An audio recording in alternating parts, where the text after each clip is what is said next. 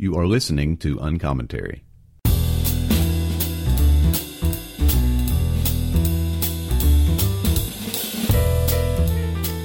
Hey, folks, this is Marty. I want to remind you again about my friend Byron at Hearts and Minds Books and encourage you to order from this uh, independent bookstore up in Pennsylvania. Uh, it's heartsandmindsbooks.com, and when you go there, you'll see easily the navigation to uh, request a book or to ask about a book. Uh, they're super helpful. If you'll mention uncommentary, uh, on some books you can get a discount. They can't discount everything because of the nature of their small operation, but when they can, they do and I really encourage you to check them out. Uh, he mentioned to me recently that there has been some business come, come his way as a result of the podcast. That makes me like really happy. That's heartsandmindsbooks.com. Uh, you can actually leave a card on file. I do this all the time. And then email him when you want a new book and how you want it shipped to you, and he can handle it uh, right there through your email. And uh, it's really, really encouraging to him. And so I encourage you to check him out.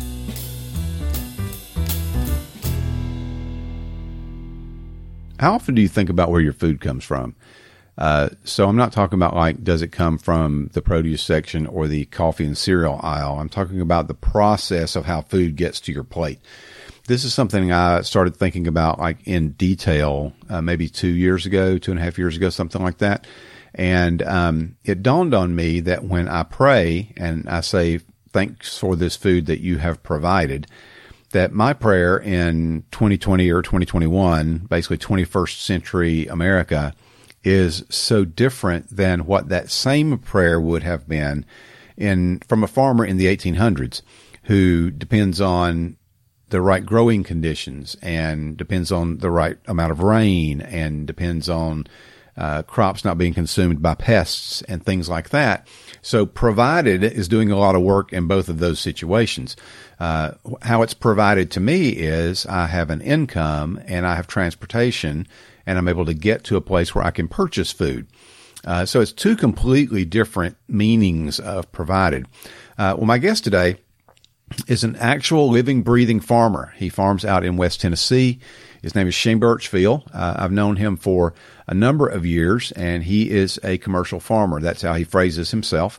And uh, so we're going to talk a lot about farming today. We're going to talk about sustainability. We're going to talk about the market of farming. We're going to talk about a little bit about the food chain and what a lot of these things represent, as well as his thinking about food and food production. So this is a unique episode for Uncommentary but I think you're going to find that he is his own kind of expert in this area. And I really encourage you to uh, take this one and share it with folks, uh, maybe to instigate some good conversations in your own circles. So thanks. First of all, thanks for doing this. Um, I, I, appreciate the fact that you don't think you measure up to the standard uh, quality of guests on Uncommentary. Uh, however, if we were, you know, if we were talking about, I don't know, artificial intelligence or something like that, then I would call somebody else. But yeah, that's right. uh, I hope you would because because you have a very specific uh, area of expertise, and uh, in today's culture, it's not one of those times of expert or kinds of expertise that a lot of people have. Uh, and I think really, I mean, honestly, Shane, I think there's a lot of people who don't even realize that this is an area of expertise. They just think that they go to Kroger or Publix or Aldi or wherever mm-hmm. and they pick up their food. And the expertise is when they ask the produce manager, do you have any more cauliflower?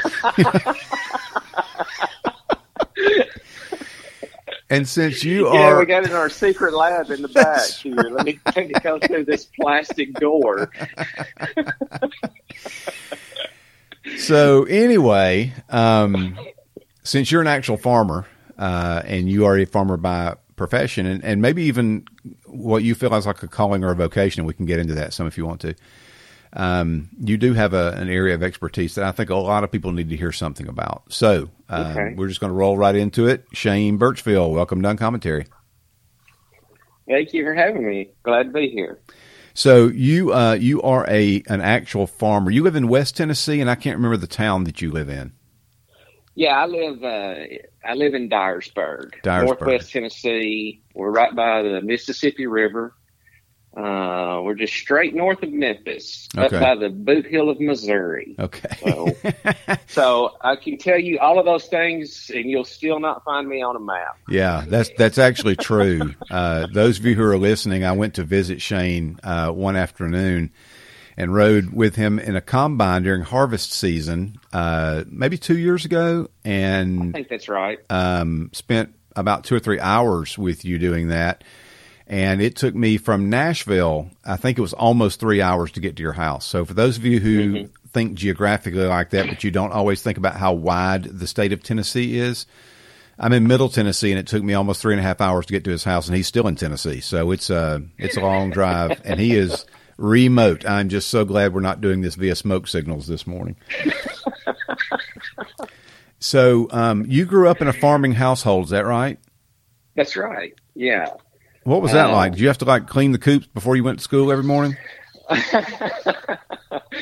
uh, thankfully, my dad had gotten out of livestock production by the time I came along. I'm the youngest of four. Okay. Uh, I've got three older sisters. Um, uh, so I'm the favorite son, as I like to say. uh, but um, so he, uh, uh, mom and dad uh, were just full time row crop uh, farmers at that time. Okay. So they grew, they grew, or we still continue to grow uh, corn, cotton, soybeans, and wheat.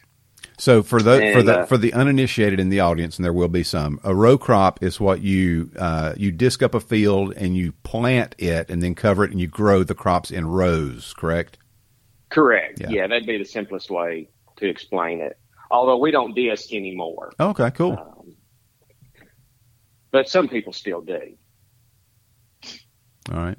So you grow up in, in that kind of an environment, but i if Mhm. my memory serves me correctly, um, you didn't like continue into the farming. You went into like, were you going into ministry because you wound up in seminary, right? I, I did. Yeah, that's a that's a whole nother story. You went from you went from pasturing to pastoring, correct? that was terrible. I know. Please, no dirty notes on that. I know it was bad. yes, I am. Uh, yeah. What's the other joke? Uh, uh, what What is a farmer? Uh, someone outstanding in their Yeah, field. yeah, exactly. Yeah. no. So yeah, I grew up. of course, I grew up on the family farm. Um, you know, like any farm kid, you know, I had chores. I helped after school on the weekends. You know, summer break, things like that. Just doing whatever I could do that was age appropriate and so forth. Or you know, as I got older, my responsibilities expanded. Once I start driving, uh, even more responsibilities, I was able to help a lot more. After high school, I went to college, uh, went to the University of Tennessee, got a bachelor's degree in agri- agriculture. Technically, my degree is in natural resource management, but Oh, cool. But um, I have a, I had a foot in, I have a foot in both worlds, Mhm. so that's why I went kind of that route. I wasn't real sure what I wanted to do um, after college, if I wanted to return back to the farm or if that opportunity was going to be there or not. So uh, my wife and I, we married. Uh, we moved to Middle Tennessee. Uh, she was going to grad school there at MTSU Okay. in Murfreesboro. Yeah. Um, then we were expecting our first child, and I took a position with Tennessee Farmers Cooperative, which is the co-op Yep. in layman's terms in Tennessee. And uh, Now, it's give an a- ag supply. Yeah. Give a short Retail. synopsis of what that is. Yeah, so that's an ag supply retailer. Uh, it it just provides any kind of uh, supplies and you know seed, uh, fertilizer, chemicals, uh, of all feed, um, all ranges of size of farms, and it varies as the state of Tennessee varies. So a co-op in West Tennessee is going to look a little bit different than a co-op in East Tennessee. Gotcha. It's Okay. going to be tailored to the needs of its community and its area. Okay. Generally so, speaking, yeah. just estimate, and you can just ballpark this across what we would kind of think of as the farming belt. All the states that we traditionally think of through the middle of America that produce, you know, ninety whatever percent of all the food that's produced in America. how many of these types of co-ops would exist? Are we looking at a hundred altogether? Are we looking at two thousand altogether? Oh wow. Um, I have no idea because there's not just the co. You know, the co-op has its competitors, just like okay, cool. you know Walmart has its competitors or whatever. Okay. Um, or grocery stores have their competitors. So, you know, we have three or four here in my county, Dyer County, that basically do the same thing and serve the same segment of of society. Okay, or, so know, this that- is this is more like a um, a private commercial enterprise. This is not like a government. Exactly. Okay, gotcha. All right, go ahead. Yes, no, yeah. These, these would be private entities that, you know, for profit. Okay, Uh, so we're thinking like Tractor all- Supply, Golden States, those kinds of things. Tractor Supply, Golden State, Helena, Okay. uh, Nutrien, um, uh, Southern States. It just depends Okay. on what part of the country you're in, um, what supplier might be available to you. Okay, all right. Well, go ahead with your story then. Uh, let's see. College, married, uh, Middle Tennessee. Then took a job with the co-op. Moved to East Tennessee. Uh, worked with the co-op system for a few years. Uh, Dad and I chatted at some point along the way about an, if I was interested in coming back to the farm. Uh, I was.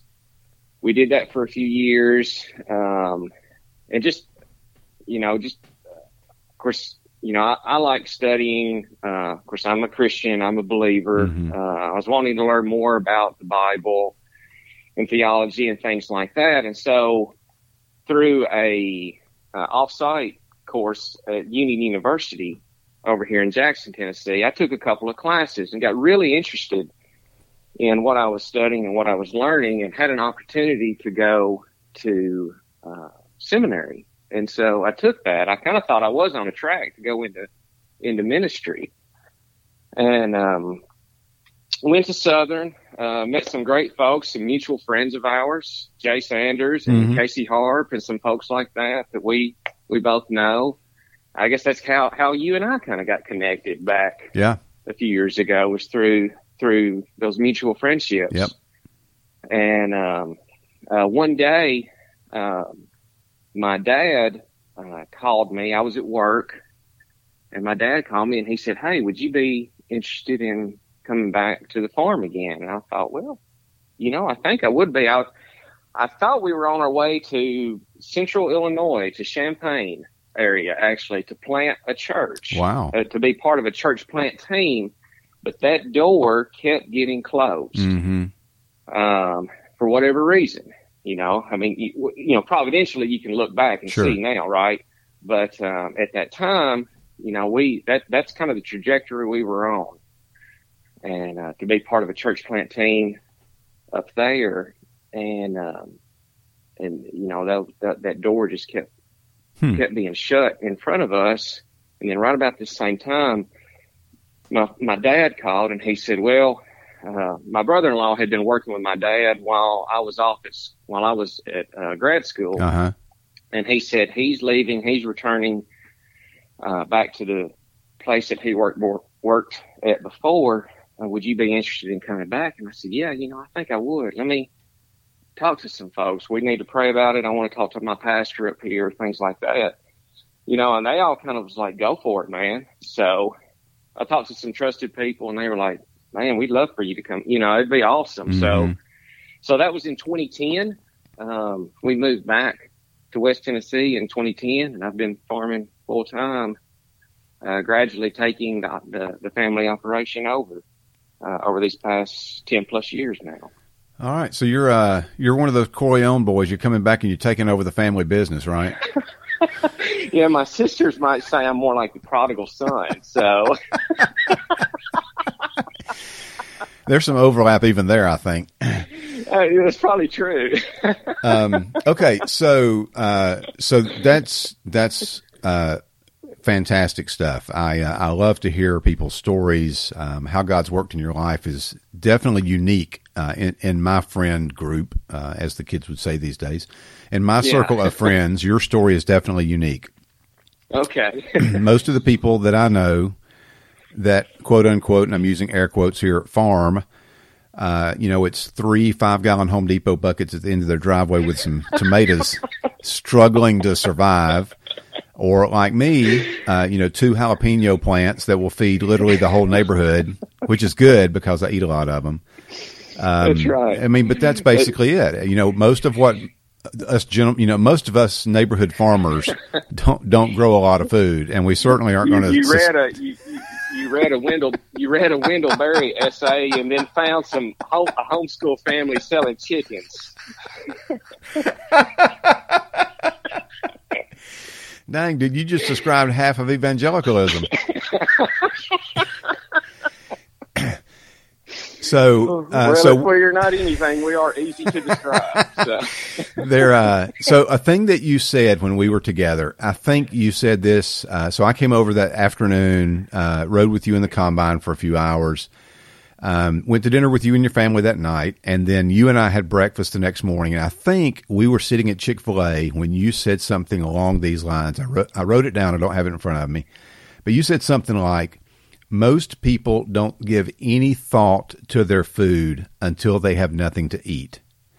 And I thought that was so accurate and descriptive of our, and when I say our, I'm talking about right now Americans, but generally speaking, those people in the West. So not just Americans, but we in the West have so many options for food. Even people who are, you know, have lesser income, if they have government supplements, they do have options for foods. Mm-hmm. They may not have as many options as somebody who's making three hundred thousand dollars a year, but they generally speaking still have options. So we're not talking about uh, you know the Syrian desert where things have dried up and blown away, or places in Kenya right. that famine struck and stuff like that.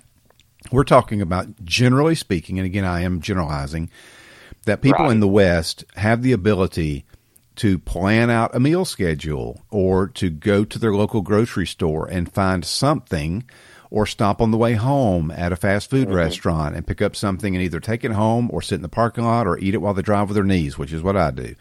Uh, so mm-hmm. there's there's all kinds of options until at some point we sit down and we don't have anything to eat. That'd be the only time we really think about food. Mm-hmm. So w- talk a little bit about the the process that farming contributes to the food supply that I benefit from when I go to Kroger and walk into the produce section and buy one of those shiny waxed bell peppers uh, that I couldn't grow in my backyard because slugs got a hold of the plant or something like that. So, uh-huh. walk yeah. a little bit through that process, uh, and then we'll hit a quick break. Well, I think you've, um, yeah, you said it well, uh, and that's and that's kind of part of the success or the miracle of the uh, American food experiment, if you want to call it that, or the American farm. Um, that even, and, of course, and there's always, you know, we can nuance this to death, right? Mm, sure. And uh, and there's always exceptions, uh, but it, you know, we're speaking in generalities sure. here. Um, uh, yeah, I, I, said that, and I, I, think that holds true and has held true for a long time. As part of um, our income or, or, the average person's income or any person's income uh, in in the West in the United States, uh, food for most people uh, doesn't have to be a major expense in the home budget. Mm-hmm. Um, um, now that doesn't mean it's always the healthiest. Right, they're eating the healthiest things or the most nutritious things, but um, food uh, in the in the U.S. is generally speaking readily available uh, to anyone who wants it, um, even those perhaps below the poverty line. It may not be Whole Foods, right? It may not be Trader Joe's. Dude, I don't go to Whole Foods. They want my whole wallet when I go to Whole Foods. whole, whole paycheck. Yes, yeah, exactly. Right. Yeah, but um, um, and and and just the plethora of options before us. You know, it's you know it's the kid in the candy store analogy. You go into Kroger or or Aldi. We have Kroger here. Yeah. We have Kroger and Walmart. Um, and uh, so, walk us through what it looks like from, and, and, you don't have to like go into all the dirty details, obviously, about tuning up the combine or tuning up the tractors and whatnot. Right. But, but from springtime to harvest, and then what happens to your harvest that then it gets back into an American grocery store, for instance? Mm-hmm. Well, springtime is is planting season uh, for our part of the world. Uh, that's when the crop goes in the ground, the seed gets put in the ground. So corn is being planted right now. We're rained out Mm. on a day like today. That's why you and I are talking, Right. Because if it was pretty, I I wouldn't be having this conversation with you today. Or we would, but it would be Uh, extremely loud. it could be. Well, maybe not. You know. That's true. there's one of them stereotypes, right? You know, you know, tractors, tra- tractors, you know, are hands free for. Yeah, I, I need to. I, yes, I do need to say for those of you who do not know, uh, the equipment that Shane uses is not a mule and a steel blade plow. Uh, we rode around on a combine that was totally sealed, air conditioned, had a AM FM CD player, probably had Bluetooth and everything else in there, and he could listen to Bluetooth, that's right. podcasts and he could make phone calls. And we were Yeah. nice and cold on a ninety degree day, so it's not Uh-huh, exactly. yeah. This is not Little House on the Prairie. it's not the uh, American Gothic, the old, uh, or the, the, the, the Grant Wood Yes. painting. but that, that is a good point because oftentimes, you know, you know, you're especially to urban dwellers, you know, people Mhm. who have never stepped foot on a farm, you know, they they harken back to that imagery. Um, but anyway, um, crop goes in in the spring. Uh, of course, we try to try our best to care for it throughout the summer. Uh, pray for rain when it needs rain and Mhm. things like that.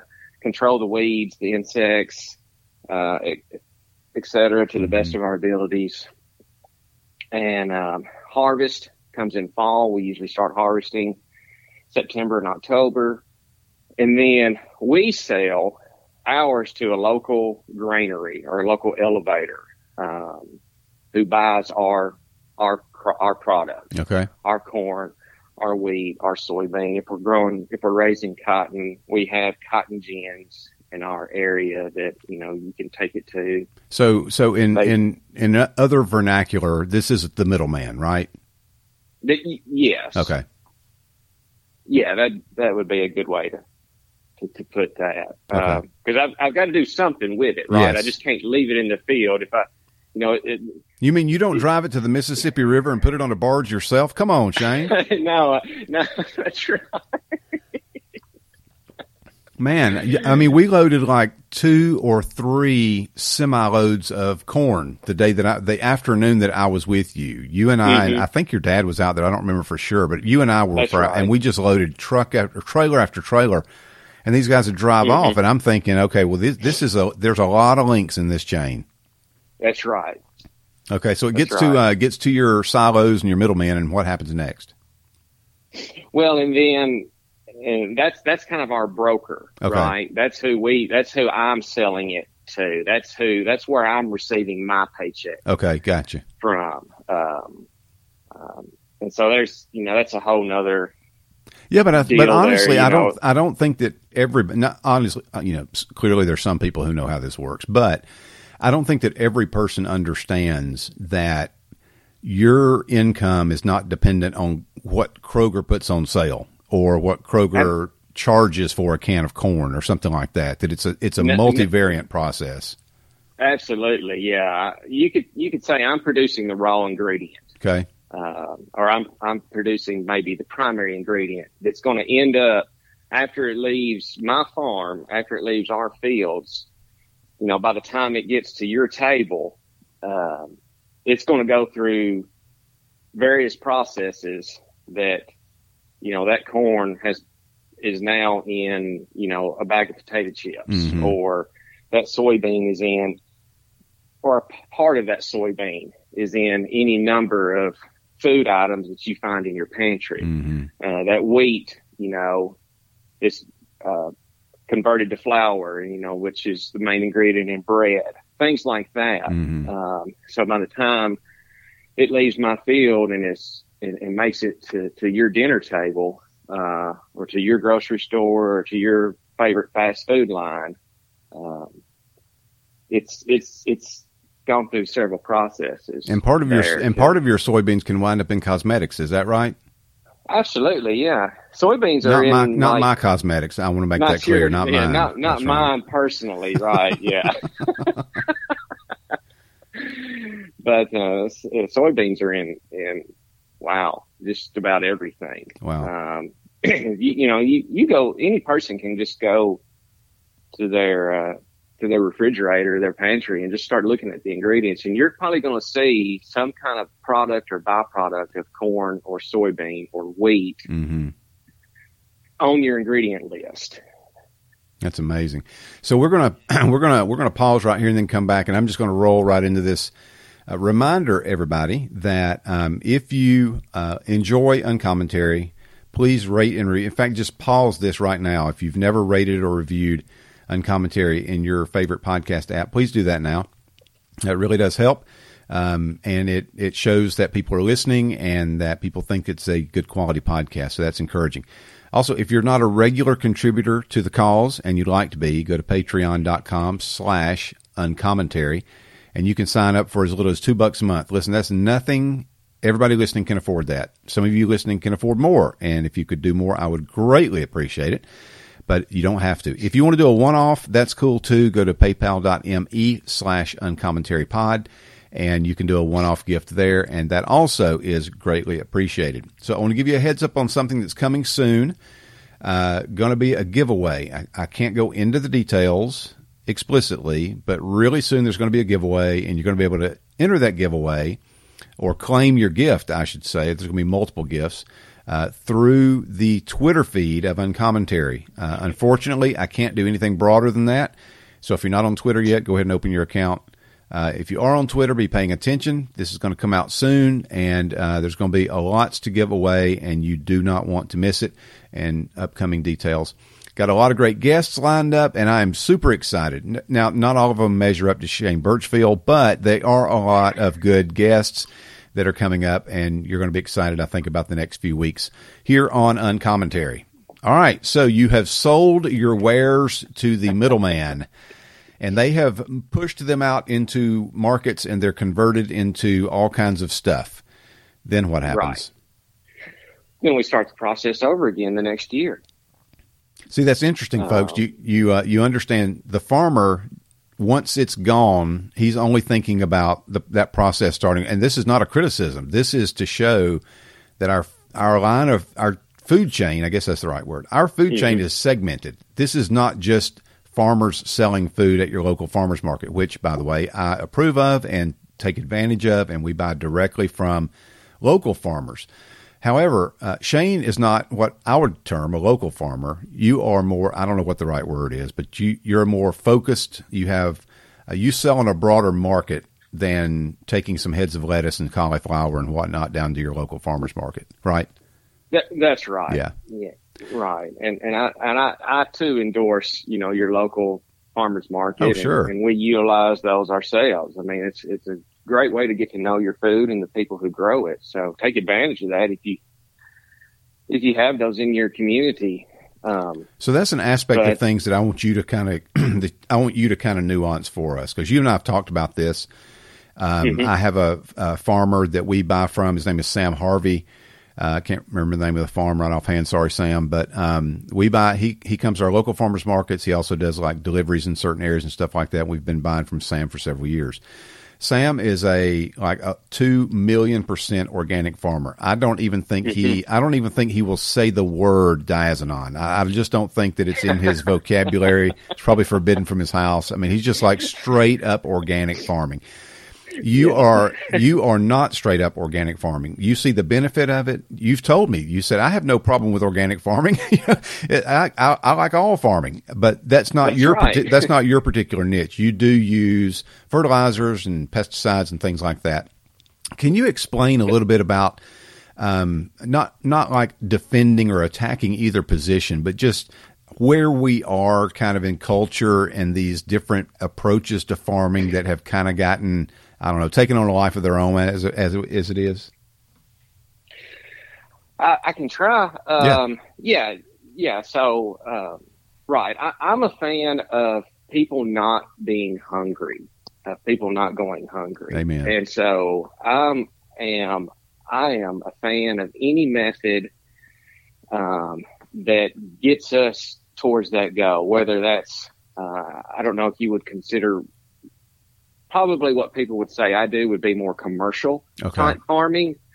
Um, there's organic farming. You know, we don't we don't raise any livestock, Mhm. um, but so you know that that's a whole nother animal. Mhm. Uh, no pun intended. No pun intended there, right?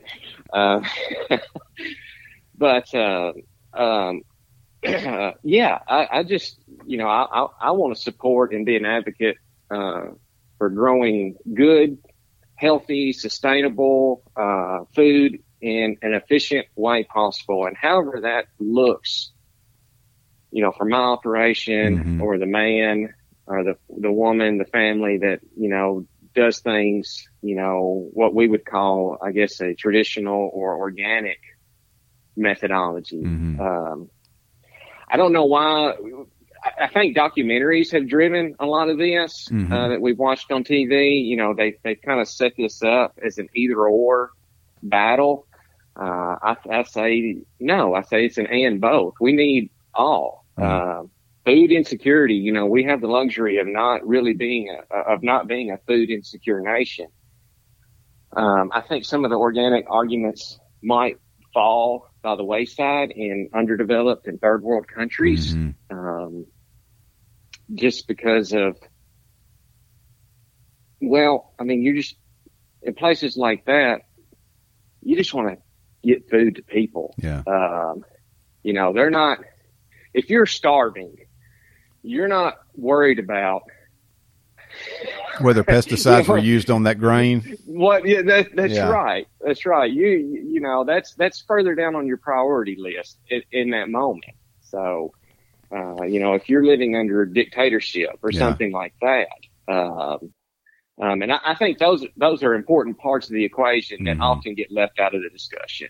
You mentioned a couple uh, earlier in the in the podcast, which I think is valid. You mentioned the percentage of budget that goes to food for the average person in the West, and I've heard uh, Joel Salatin address this, and I think the figure that he used was traditionally before the advent of commercial farming.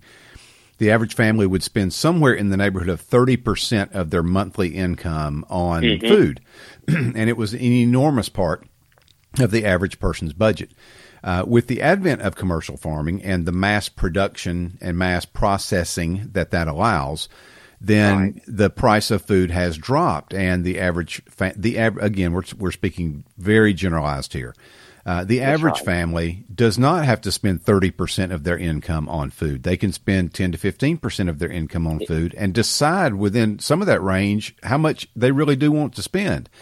I can say from personal experience that when you decide to make organic farming or organic food any substantive part of your diet, then you're going to hit that 30%. You can easily, let me say it this way, you could easily hit that 30% range without trying very, very hard because you're supporting, uh, in a lot of ways, direct farming. So you're helping to support someone's livelihood directly as opposed to indirectly, which would be in your case. Um, you are uh, you're spending more because they're doing a more labor intensive, generally speaking, labor intensive production. Their costs are different, and they're, because they're a small scale, they can't take it by nature. They can't take advantage of economies of scale. So Right. if you make the adjustment to more uh, sustainable agriculture, organic food, whatever, um, this is why Whole Foods is able to charge so much because they, at least in theory, uh, are paying more for their product. So you're paying them more for the product. So there is a trade off there, and I do think that you've nuanced it well. And I think that people who have the uh, have the means financially and have the means by virtue of opportunity to take advantage of sustainable farming or to introduce parts of organic diet into their diet um, do have, uh, you know, I guess long term we'll find out whether there's huge health benefits in that way. I don't know that if I buy corn at Kroger that was grown with pesticides that that's going to kill me. But if I buy corn that's been processed into high fructose corn syrup and that's all I ever eat, that might kill me. But that that speaks more to my consumption than the you know the production end of it. Um, Right. But I think that's That's good. I, I did think your reference to Wendell Berry is funny because uh, people do tend to read like one thing, one article in, you know, Mother Earth News or one essay by Wendell Berry or, you know, watch one documentary and all of a sudden everything is going to change. And it's just a lot more hard than that. That's right. So, um, if there's any, what's something that you uh, either wish people knew about uh, the farming process or hope that they can take away or that maybe there's something that you think is really messed up and you think, man, if, if we could get this thing fixed in the system, uh, that would be really good. and, and feel free. And, and most of the time I don't want my guests to talk about like specific policies and stuff like that. But this is like, if there's anywhere where policies meet the road, it's in farming. And so, um, or food production. So speak to a little bit of that so that our, so that listeners get, get more informed about this whole thing. Well, I think one thing um, golly, you, you could go, I could go in several different directions with this, you know, but I know people don't want to, they'll, they'll check out after two hours of this or whatever. So, dude, I'll check out after much more of this. That's right. They're like, forget this. I'm going to McDonald's or whatever. this food talk's making me hungry. So, I, I think one thing the, generally the American farmer repeatedly or, or, or often wants to communicate is that, you know, I believe I am growing a safe, affordable, and abundant food supply, one that I partake in myself and mm-hmm. my family takes in myself. Mm-hmm. And I wouldn't be doing that if I didn't think our food was safe. Now, there's all kind of dynamics involved in this, and and you know, as we said earlier, we can we can nuance these things uh, till we're blue in the face. Mm-hmm.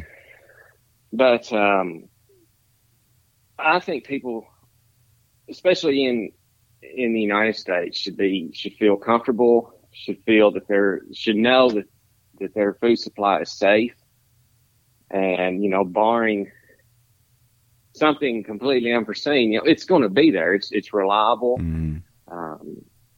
Um, and it's affordable. Um, and I, I, think that's a blessing that a, a lot of us uh, we just we, we take for granted. Um, you know, again, it's one of those things that we don't think about because we don't have to think about. Right. Um, most of us are not worried about where our next meal is going to come from. Most of us are not concerned with how am I going to pay uh, for supper mm-hmm. tonight mm-hmm. or or you know, are, are my kids going to bed uh, on an empty yeah. stomach? Mm-hmm. Um, the majority of people in in the West uh, just don't have that concern, and that's that's truly a blessing. Yeah. Um, but it's a great responsibility too, and, one that we want to continue to, uh, to nurture. And and if and farming is like anything else, right? Farmers are like anyone else. You have good ones, you have great ones. You have guys that are just jerks, and um, you you know you don't like. Um, there's that there's that perception. Oh, you know, and this is one of those things that does kind of annoy me. I guess uh, you know that, and maybe annoy is too strong a word. I I don't know, but you know, farmers, oh, they're the salt of the earth. They're you know, God's chosen people or, or whatever, you know. You know, you see those memes and things mm-hmm. like that. Backbone you know, you of the nation. A, backbone of the nation, yeah. or you know, and you see the things like you know, you need a, a, a lawyer maybe once or twice in your life, and you need a doctor every now and then, and you need you, whatever, but you need a farmer three times a day. Well, you know, you need everybody all the time.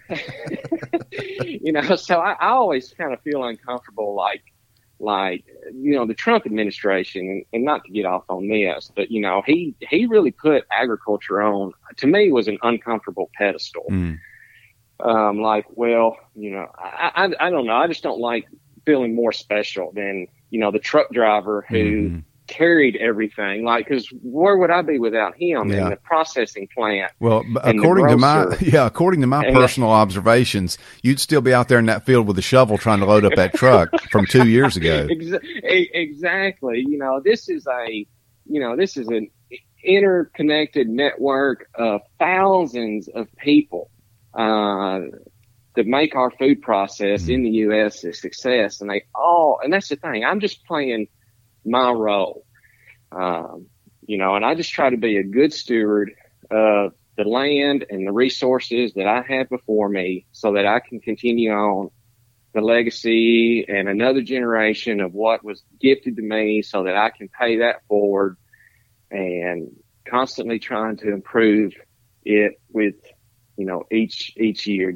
Well, Shane, man, it has been like unbelievably good to hang with you uh, on this Saturday morning. And this is a, uh, it's a subject that we could talk about from theological perspectives. We could talk about it, I guess, from philosophical perspectives. You'd probably do better at that than I would. Um, but just just knowing and thinking about, I've, I've often said that the most tangible means of grace that we experience from God is when we sit down to eat three times a day. Uh, and it's also the most overlooked touch in most of our lives. It's so automatic. It's so natural. It's like that dude in the Old Testament where the Ark of the Covenant stayed in his house for 20 years. And when they got ready to move it, he didn't think anything about reaching out and trying to keep it from falling off that wagon and God struck him dead. It wasn't that his motives were insincere. It was he had just become so comfortable with the glory of God in his own house he didn't even think about it that way anymore. And I think about we we miss food in that same way. It's it's a tangible expression of God's grace in our lives, mm-hmm. ongoingly that we so often take for granted. Man, I can't thank you enough for hanging out uh, hanging out today. My pleasure. I enjoyed it. As always, thank you for listening to Uncommentary. If you'd like to keep up with me on Twitter, it's at Marty Duren. If you'd like to follow the podcast account, it's at Uncommentary Pod. Please rate and review, and whichever podcatcher you listen to, uh, whether it's uh, Apple Podcast or Google Play or Podbean uh, or Overcast or Castbox, whichever one you use. Uh, if you can rate and review, then that would be awesome. It just helps with search results and gives some credibility uh, to the podcast itself. Uh, and as you have an opportunity, if you would promote it, whether you put the link from uncommentarypodcast.com uh, on your Facebook page, or if you tweet the link or retweet the uh, the initial broadcast that it's live, uh, anything like that to help spread the word is always appreciated. And as always, uh, Soli Deo Gloria. This is Marty Duren for Uncommentary Podcast.